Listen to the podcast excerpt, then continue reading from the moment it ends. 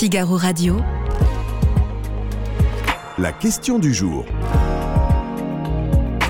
Vincent Roseron. Un accord historique, voici comment est qualifié le texte ratifié à la fin de la COP 28. Alors, que contient-il Et est-il si historique que ça? Eh bien, on en parle tout de suite autour de la question du jour du Figaro avec Cyril Vandenberg. Bonjour Cyril. Merci d'être avec nous. Notre question du jour aujourd'hui, êtes-vous favorable à une sortie des énergies fossiles d'ici 2050 Parce qu'on va en parler, c'est ce qui a été euh, proposé lors de cette COP. Euh, Cyril, pour commencer, on écrit partout que c'est un accord historique qui a été trouvé lors de cette COP. Est-ce que c'est vraiment le cas? Et en fait, c'est difficile à juger euh, oui, on n'a pas compris toutes les, toutes les implications ah. des, des, finesses dans le texte et tout se joue sur les, sur les mots et tout ça. Mais, mais oui, on a, on a quand même euh, au moins un élément historique, c'est la mention des énergies fossiles dans un texte d'une conférence sur le climat. C'est la 28e conférence, donc elles sont annuelles. Et là, c'est la première fois qu'on a en toutes lettres l'idée qu'en fait, on s'en sortira pas si on n'arrive pas à faire une transition pour sortir des énergies fossiles. Mmh. Ça peut paraître une évidence parce que c'est 80% euh, des émissions euh, de, gaz à effet de serre qui, euh, qui réchauffe la planète, réchauffement qu'on est tous en train de vivre. Donc, mais, donc en fait, c'est quelque chose qui était, euh, pas l'éléphant dans la, dans la salle, c'était une évidence, mais elle n'était jamais formulée. Il y avait juste le mot du charbon qui était à Glasgow en 2021. Mhm. Et sinon, pétrole, gaz, ce qui fait, qui fait quand même le moteur de, tous nos transports, de tout chauffage, plein de choses, l'industrie, et eh ben, c'était jamais mentionné. Donc là, ça y est, c'est dans le texte. Est-ce que ça va avoir des conséquences? Est-ce que ça va être euh, Est-ce que c'est déclaratif? Est-ce que c'est toujours, toujours, voilà, c'est toujours la question. Est-ce sur l'utilité des COP, euh, mhm. mais en fait, on voit, on voit qu'on là, on est en train de mettre un cran de plus par rapport à l'accord de Paris. Mhm. L'accord de Paris 2015, euh, on s'était battu sur les mots pour faire clairement moins de 2 degrés à la fin du siècle et avec l'objectif de 1,5 degré. En fait, on se voit aujourd'hui que ces termes qui étaient ambitieux et qui n'étaient pas vraiment prévus dès le départ dans l'accord de Paris, ils sont repris, ils sont amplifiés dans cet accord-là à Dubaï. Donc l'ambition, elle est vraiment d'aller à 1,5 degré, limiter le climat avec des conséquences les moins dramatiques possibles pour les pays euh, les plus pauvres. Euh, donc voilà, donc on est, on est quand même dans une dynamique qui est, qui est, euh, qui est intéressante, qui est positive et pourtant, on a, eu, on a eu chaud pendant cette COP parce que euh, les, nuages noirs se sont quand même euh, accumulés. Hein. oui. Ah, alors, une COP, c'est assez long. On a vécu le début de, de, de, cette COP. Elle a été très décriée déjà pour son lieu et son président. Oui, en fait, en fait, une COP à Dubaï, les Émirats Arabes Unis, Dubaï, c'est quand même bah, le symbole un peu de, de, de, tout ce qui ce qui, ce qui va pas dans nos sociétés. C'est l'hyperconsommation, c'est le tourisme. Euh, voilà, ils, ont construit des îles artificielles avec un coup de bulldozer pour attirer les touristes. Enfin, c'est tout ça permis par les pétrodollars. Par les, donc on est, on est dans cette espèce de symbolique. Et puis quand on a appris que le, patron de la COP était en plus le, PDG de la plus grosse compagnie pétrolière des Émirats, euh, ben, ça, ça, prêtait à sourire. En fait, on se mhm. dit, mais il va jamais rien sortir de, de, de, cette conférence. Et, et il faut reconnaître que bah, Sultan Al-Jaber, ce président très contesté, a finalement, il a réussi à trouver un compromis il a réussi à faire plier quelque sorte les pays pétroliers, les pays de l'OPEP, euh, qui, bloquait, qui bloquait vraiment. Oui, euh, parce que ça, ça, a failli. Alors, on en a entendu parler justement en début de semaine, euh, pour cette fin de COP, un brouillon du texte qui, où, où si, ce si ce texte avait été paru à la fin, là, la COP n'aurait pas du tout été historique. Oui, ouais. En fait, lundi soir, on avait un, le texte qui circulait, il était tellement, tellement faible et tellement vague, justement, qu'il y avait, il y avait la mention des énergies fossiles, mais même pas l'idée de, de, de, de sortie. Enfin, L'idée de sortie, elle est, restée dans un terme qui a été trouvé pour euh, un peu alambiquer. On parle de transition hors des énergies fossiles. finalement, ça veut dire la même chose. Euh, on le dit différemment, donc c'est un peu moins brutal pour les pays pétroliers, mais c'est la même idée. Il y a la date de 2050 qui est donnée pour dire, voilà, en 2050, il faut que la planète soit à net zéro. Net zéro, c'est on n'émet pas plus de CO2 que ce que le système naturel peut absorber. Mhm. Donc c'est quand même c'est une ambition qui, qui, était celle déjà esquissée à l'accord de Paris, qui va pas être facile à tenir, clairement. Oui, parce que c'est on n'est pas, pas, dans les clous aujourd'hui avec les engagements pris par les pays, mhm. mais c'est une trajectoire qui est, qui est renforcée, qui est, qui est répétée aujourd'hui à Dubaï. Donc, mhm. euh, avec, et avec cette mention des énergies fossiles, il faut faire cette transition, mhm. s'éloigner des énergies fossiles. Oui, qu'il va falloir suivre, parce que quand même 2050, c'est dans, dans 27 ans. Euh, est-ce que dans 27 ans, euh, le, la France sera capable justement de sortir, le monde sera capable de sortir des énergies fossiles? Alors, personne personne ne le sait et je, voilà mais en fait on a quand même dans l'Union européenne une trajectoire qui est donnée mhm.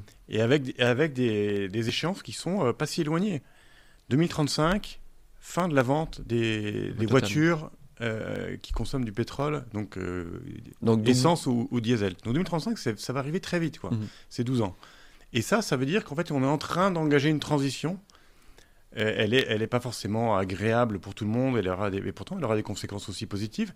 Mais l'Union européenne est, est, quand même avec des, politiques voilà, euh, très claires.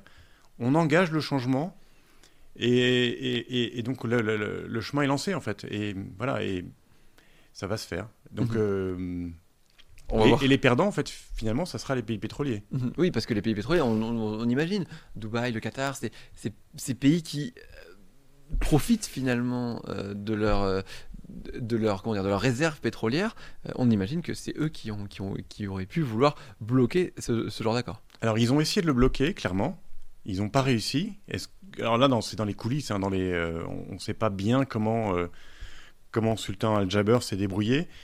On a un petit peu un début d'idée parce qu'en fait quand il quand l'accord a été adopté, il y avait des délégations qui n'étaient pas encore revenues dans la salle on, se souvient en fait en 2015, Laurent Fabius, euh, quand, il, quand il adopte l'accord, il dit, il termine en disant aucune objection à ce texte.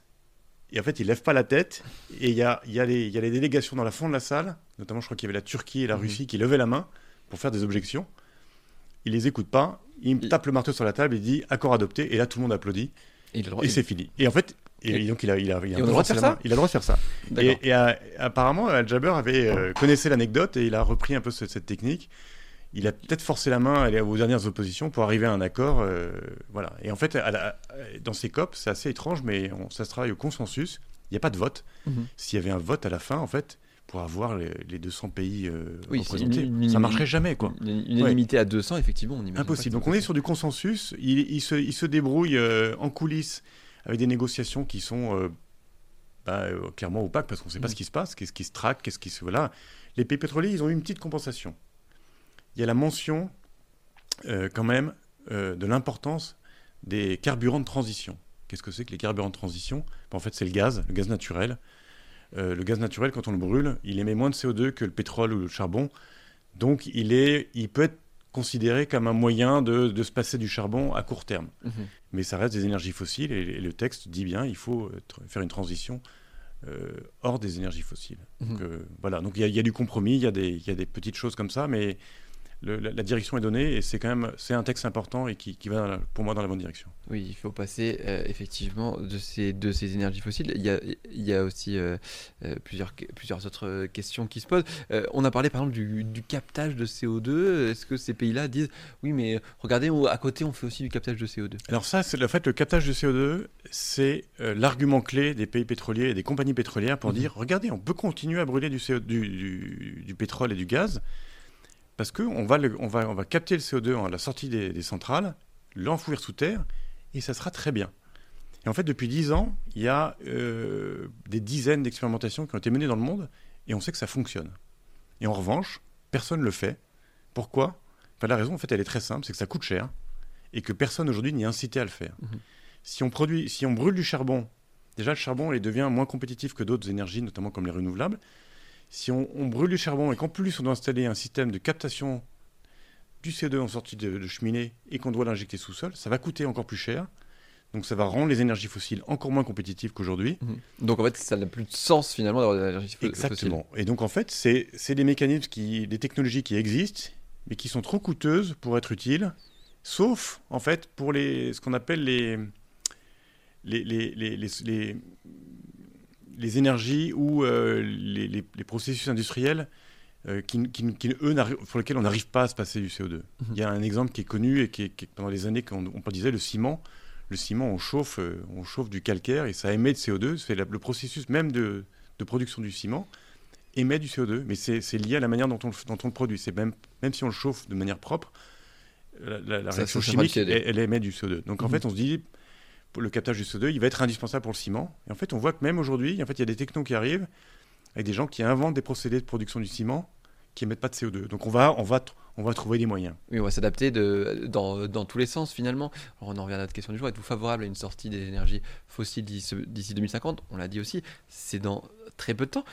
Euh, cette COP, on l'a dit, euh, historique, euh, est-ce que il reste encore beaucoup de choses à faire. Ah oui. On imagine, on imagine que est-ce que il faut, il faut quand même faire des COP tous les ans Il y aura quand même une COP 29 où tous ces sujets-là, tous ces débats-là reviendront sur la table? Alors tous les débats vont pas revenir sur la table. En fait, ce, qui a mhm. été, ce qui a été signé à Dubaï ne sera pas renégocié. De la même manière que ce qui était décidé à l'accord de Paris n'a pas été remis en cause après. Mhm. Donc en fait, c'est quand même des choses qui sont incrémentales. En fait, c'est des petits c'est des petits pions qu'on oui, pousse de plus en plus. Ouais, en fait, mais, mais, mais il faut faire attention. En fait, là, il y a aussi une satisfaction à Dubaï. C'est quelque part, il n'y a pas eu d'accord sur, sur, une question qui est importante, qui est celle du marché carbone. Le mhm. marché carbone, c'est un peu technique, mais c'est l'idée que euh, les pays qui n'arrivent pas à réduire leurs émissions peuvent acheter des crédits aux pays qui, eux, ont réduit plus que ce qui était prévu mhm. ou qui stockent plus de carbone que ce qui était prévu. C'est-à-dire que, par exemple, le Qatar pourrait acheter euh, euh, à la France qui arrive bien à décarboner alors la France, la France n'arrive pas à tenir ses engagements ah, pour le moment. Bon, exemple. Mais il y a des pays comme le Kenya qui disent nous on protège la forêt, vierge, on veut la forêt vierge, donc on, on peut donner des crédits à des mhm. pays qui eux n'arrivent pas. Et ces mécanismes-là, ils sont pas bien encadrés. Et on sait, les études montrent qu'en fait, ça réduit pas les émissions au niveau global. Donc leur, leur, leur efficacité est, est, pas intéressante. C'est un, mhm. un, un, moyen de, de c'est comme le, le, captage de CO2, c'est un moyen qui, qui disculpe les gens qui n'arrivent pas à le faire euh, et, rester dans l'inaction. Donc, mhm. c'est pas Donc pour le moment, il n'y a pas d'accord qui a été donné à Dubaï. Il vaut mieux pas d'accord qu'un mauvais accord qui, qui, avec des règles trop, trop lâches et pas assez sérieuses, qui inciterait les, pays à faire n'importe quoi. Donc il y a mhm. aussi euh, cette idée que bah, c'est effectivement des gains incrémentaux, on gagne, on précise les choses accord après accord. Mhm. Euh, et euh, voilà, à, Bakou en 2029, Bakou c'est quand même aussi un autre symbole. Oui. C'est la capitale du pétrole euh, sur la mer Noire. Mmh. Voilà, c'est une dictature. c'est pas du tout un des pays vertueux sur le. Finalement, on disait la même chose de, de, de, Dubaï. Alors pas exactement, parce que Dubaï, Dubaï, ils sont dans une espèce de contradiction. Et alors Dubaï, c'est un peu, c'est un des plus, plus, petits émirats des Émirats arabes unis, et ça fait quelques années qu'ils n'ont plus de pétrole ni de gaz. Donc eux, ils ont été forcés de faire une transition. Ils investissent dans les, dans les panneaux solaires. Ils font de la désalinisation d'eau de mer avec des énergies renouvelables. Donc en fait, ils avaient déjà une transition parce qu'ils n'ont plus de gaz. Euh, Bakou, euh, l'Azerbaïdjan, c'est pas exactement la même chose. C'est euh, voilà, mais on verra, on verra en 2029. 2029 euh, Pardon. 2024. 2024, c'est la COP 29. COP 29 en 2024. Effectivement, merci beaucoup. En tout cas, Cyril Van On va revenir quand même à cette question du jour avant. Êtes-vous favorable à une sortie des énergies fossiles d'ici 2050, Cyril Van Delberg ben Oui, je crois qu'en fait, on n'a pas le choix. C'est euh, la trajectoire indispensable si on veut arriver à, à éviter le, pire, éviter la catastrophe du, du, réchauffement climatique. On est déjà sur une trajectoire euh, qui est bien meilleure que celle qui était à avant l'accord de Paris. Avant l'accord de Paris, on était parti sur une trajectoire de réchauffement de plus 4 degrés mhm. à la fin du siècle. Aujourd'hui, avec les accords et les, engagements qui ont été pris, on, a, on commence à, ralentir la, et inverser la tendance. On est plutôt sur un réchauffement qui est autour de 2,5, 2,9 degrés. Donc c'est encore catastrophique. On est très loin du 1,5 degré qui est un peu le seuil au-delà desquels les, effets sont vraiment euh, dramatiques. Euh, mais on voit qu'on a, on est en train d'éviter le pire. Et mhm. si on continue à faire des efforts, eh ben, on, peut peut-être y arriver peut-être y arriver. Vous voyez 52%, 53%, excusez-moi, euh, des internautes qui sont favorables justement à cette sortie des énergies fossiles d'ici à 2050. Merci beaucoup Cyril Vandenberg d'avoir été avec nous aujourd'hui.